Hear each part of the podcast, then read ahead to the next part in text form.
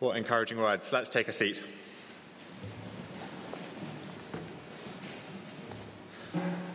And let's pray together. Father in heaven, we thank you so much. At the beginning of the world, you looked over everything you made and said, It is very good. We thank you so much that you've created us to know you and to enjoy you forever. And there is more in this world of you to enjoy and explore. There's more in this world that you've made to know and enjoy. And because of sin, we don't see that clearly and we struggle to trust your ways. So help us as we look at your word for the next few minutes to look at this particular part of creation, friendship, and help us to live wisely and enjoy the good things that you give us. For Jesus' sake, Amen. There are two proverbs on friendship that I hope we'll all memorize. Proverbs 17:17, 17, 17, a friend loves at all time, and a brother is born for adversity. And Proverbs 18:24, a person of many companions may come to ruin, but there is a friend who sticks closer than a brother. That's the kind of friend I want to be. I want to be the brother born for adversity. I want to be the friend who sticks closer than a brother. And that's the kind of friend that we have in Jesus Christ. He is that friend to us.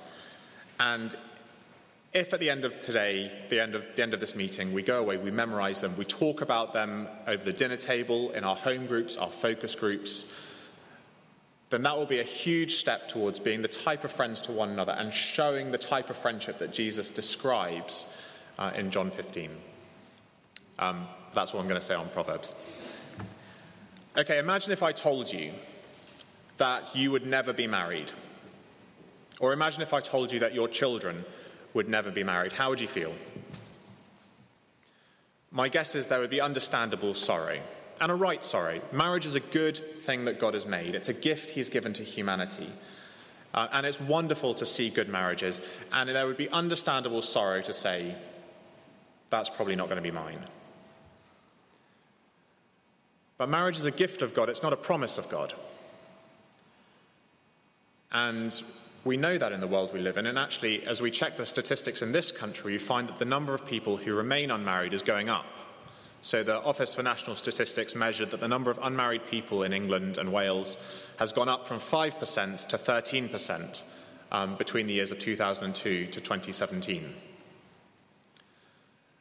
So, maybe you have experienced or you are experiencing the worry that perhaps marriage won't happen for you what does that mean? Or maybe you are, or you know some people who are lesbian or gay, and they know that following Jesus means committing to his idea of marriage, which is between a man and a woman. So it feels like saying yes to Jesus means saying no to getting married. What does that mean for you? Do you feel like I sometimes feel that being single means basically signing up to a life of loneliness and misery. Do you feel, as I sometimes do, that life will be one long regret because you never met the right person for you and you never got to enjoy the only source of relationship, comfort, and companionship that is available to us? If we start to examine that question, how do I feel if I found out that I wouldn't be married? Well, what does it expose? What does it reveal about what we believe about life? Do we really think that the choice is between being married and being miserable? Well, if you feel like that, as I do from time to time, I'm really glad you're here uh, because that's not the choice the Bible gives us. That's not the life God presents to us. The Bible doesn't mourn singleness, rather, it celebrates it. Jesus Christ was single his whole life.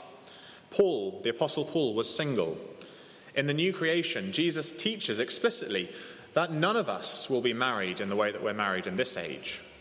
And yet we'll be far, far happier, far more relationally satisfied then than we could ever be now. So the thing the Bible mourns is not being unmarried, but the Bible does mourn being alone. It does mourn loneliness. And being unmarried ought not to mean that we are alone because God gives us two big relational pillars He gives us family and He gives us friendship. And maybe one of the reasons we think that we need to be married in order to have real companionship in our life is because we're missing out on really good friendships. So, for example, listen to what one commentator, whose book I do not recommend you buy, wrote about David and Jonathan's meeting in our Old Testament passage. He writes When was the last time you saw a heterosexual man swept away by brotherly love offer another man his most precious possession in their first encounter? The author of Samuel is describing a classic love at first sight encounter that just happens to involve two men. And what the author of this commentary reveals is that he just cannot conceive of a friendship on those terms. He thinks there must be something sexual going on. What else could motivate uh, Jonathan to behave that way towards David? But what if? What if there were depths of friendship that we haven't yet experienced? What if our obsession with sex has meant that we've been blinded to the riches of real friendships and we've cut ourselves off from enjoying those friendships as we travel through life together? Imagine if, if the type of friendship between David and Jonathan was typical at JPC.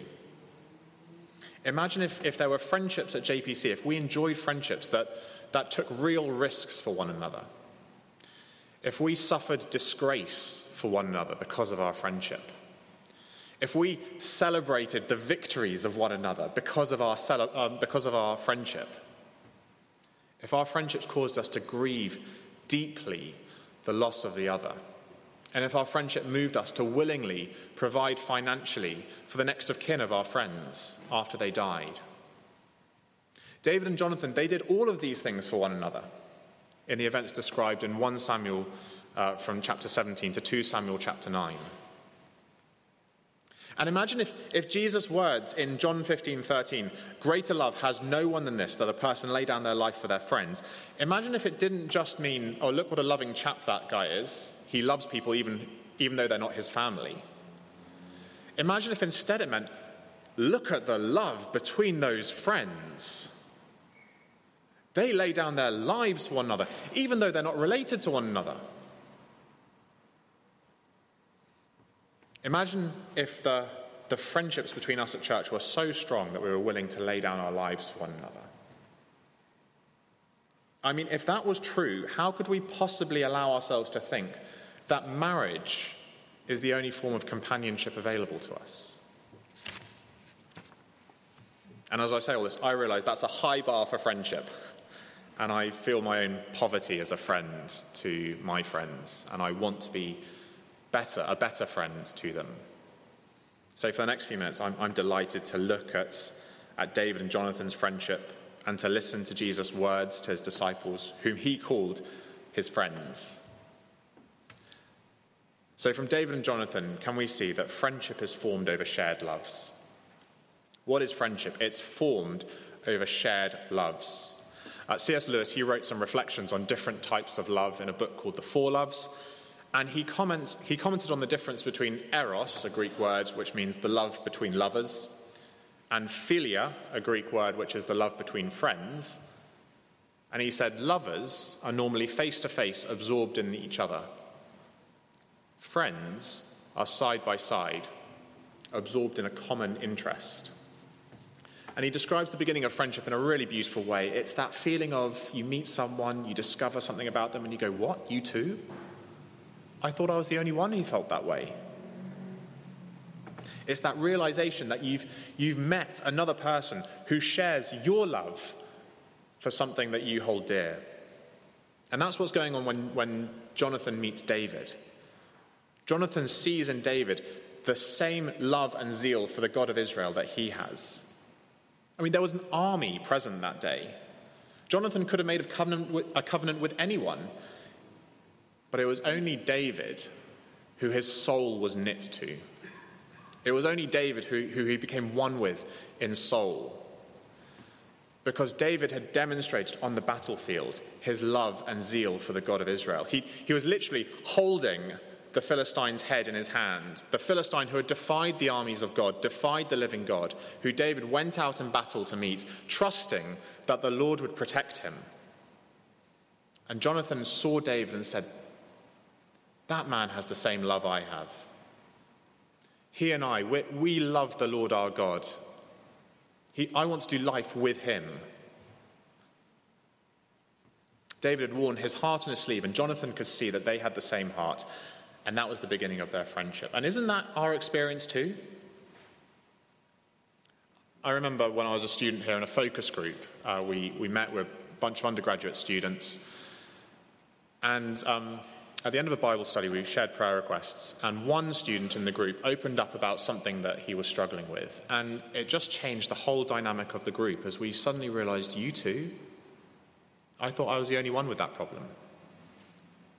Isn't that our experience in these groups we meet in, home groups, focus groups? When, when one person says, I need help with this, and suddenly we realize, yeah, we're the same.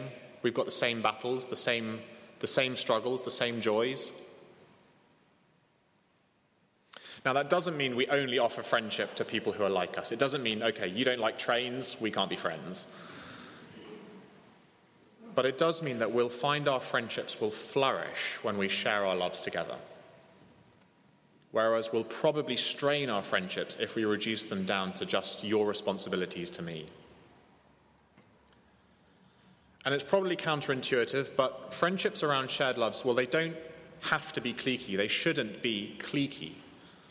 The litmus test for a clique is whether is what it, what it gets its pleasure from. So a clique gets a kind of perverse pleasure from being the in crowd and knowing that there are people outside of your group who want to be in it. And you get this kind of perverse pleasure of, we know everyone wants to be like us, but we make it hard for people to get in. That's a clique. But a friendship around a real created love that God has, has given us, say around music, okay, there might be a group at JPC who everyone knows, oh, they love heavy metal, and they go off and listen to heavy metal together. I mean, it might happen. but the thing about that group is it's open to share that love with other people who love heavy metal. So, what does that mean for us at JPC? How do we foster really strong friendships? I think two things. Let's take pleasure in creation. Let's take pleasure in the good world that God has made for us to enjoy. And let's take pleasure in Christ together. And they're both and, not either or. So, so we're not going to be the kind of Christians who are so absorbed in our hobbies or in our work that we forget about Christ. But neither are we going to be the kind of Christians who view the world with suspicion. Because God doesn't do that. God looks at the world He's made and He's thrilled by it. He says it's very good. I remember uh, at my house, we have a window um, above the sink, and I was doing some washing up. And I looked out the window and I saw some squirrels in the tree, and I thought, these squirrels, they just mess around. They're just chasing each other up and down the tree. They're not like the ant, you know, kind of always about its business. These squirrels are just like messing around, they're kind of chasing each other. And I'm just thinking, and it struck me at that point, God's okay with that. God made it. He's satisfied that squirrels do, do that. He's, he's, not, he's not getting worked up about that. So let's make JPC a place where we talk about our loves with one another, where we make it okay to say, I love this, and meet with people who share that love um, for that particular thing.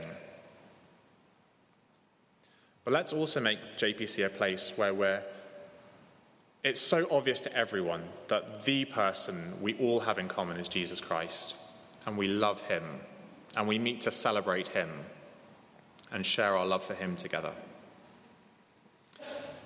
Because that's the thing that forms friendship shared loves.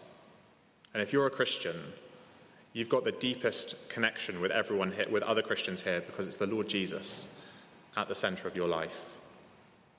So friendship is formed over shared love, but Jesus' teaching in John 15, he says friendship really shines in sacrifice.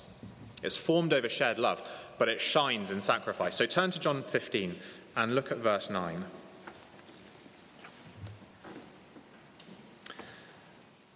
Jesus says, As the Father has loved me, so have I loved you.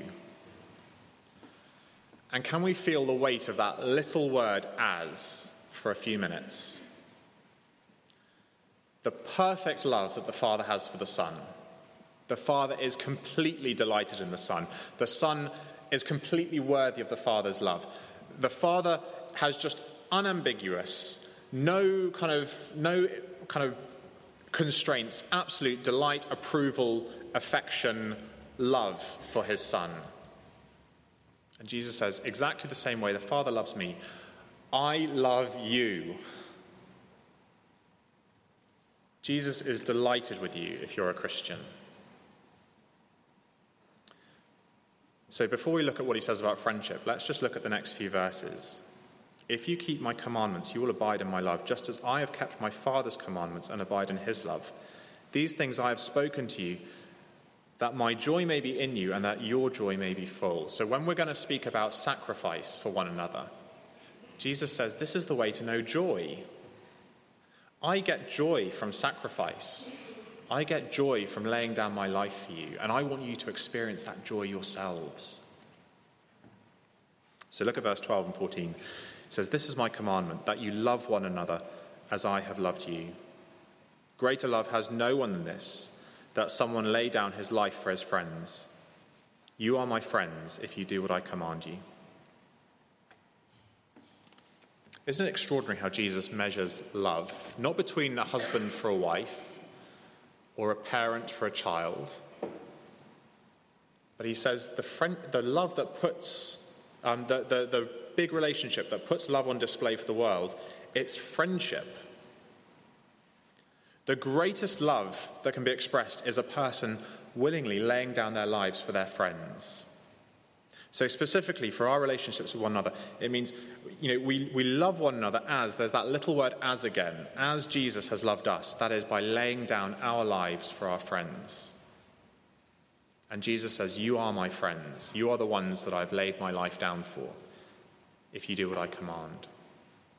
That means Jesus has made us his friends by laying down his life for us. And we extend that friendship to the people he's laid his life down for by laying our lives down for them. It means Jesus doesn't drop us when things get tough, He sticks by us all the time. So we don't drop our friends when things get tough. So, what does this mean for friendship at JPC? It means, again, that our worship of Jesus is fundamental to enjoying flourishing friendships.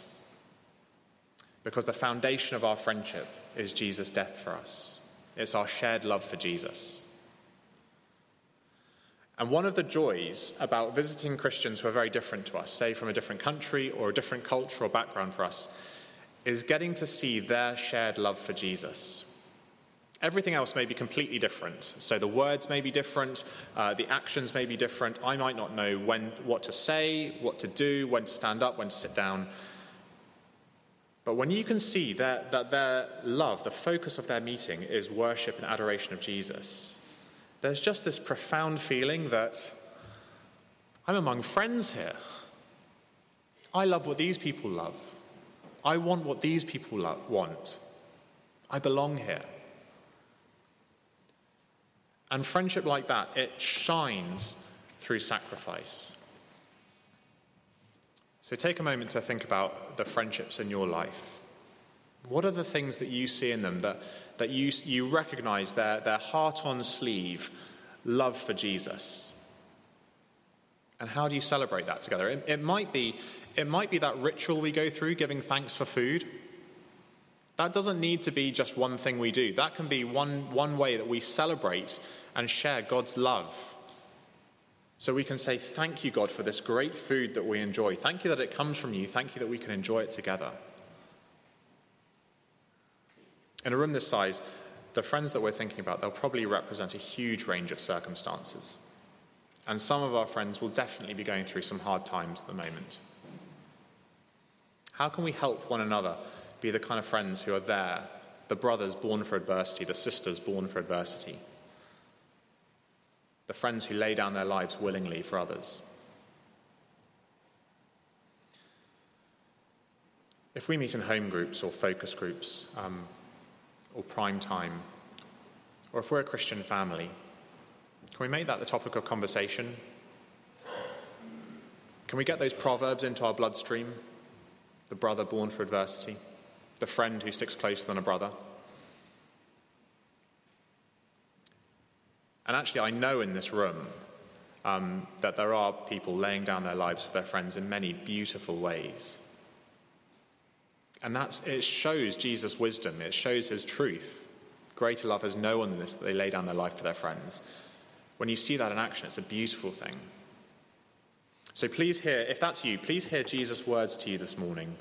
Greater love has no one than this, that a person lays down their life for their friends. If you're doing that, Jesus is saying you are showing love at its highest. But maybe for some of us, we think about our friendships and we just don't know where to get started um, in encouraging, in serving, and sacrificing for them. Can I suggest one thing? Um, it's right down at the bottom. Um, it's the beginning of of walking together with people. Can I suggest picking up the phone and asking if your friend would like to come to church with you next week? So that they can walk into the door side by side with you to share that same love that you have for Jesus. It's just the beginning. And from there, maybe you'll find other ways that you can lay down your life for that friend in the days and weeks to come. Because the Bible promises there are depths to friendship that are waiting to be explored. So let's make JPC a place that, that puts them on display, really obvious to see as we meet to share our love for Jesus together and as we lay down our lives for one another. Let's take 30 seconds. Maybe a friend comes to mind. Maybe there's something you want to do. Then I'll lead us in a prayer and we'll stand and sing our final song.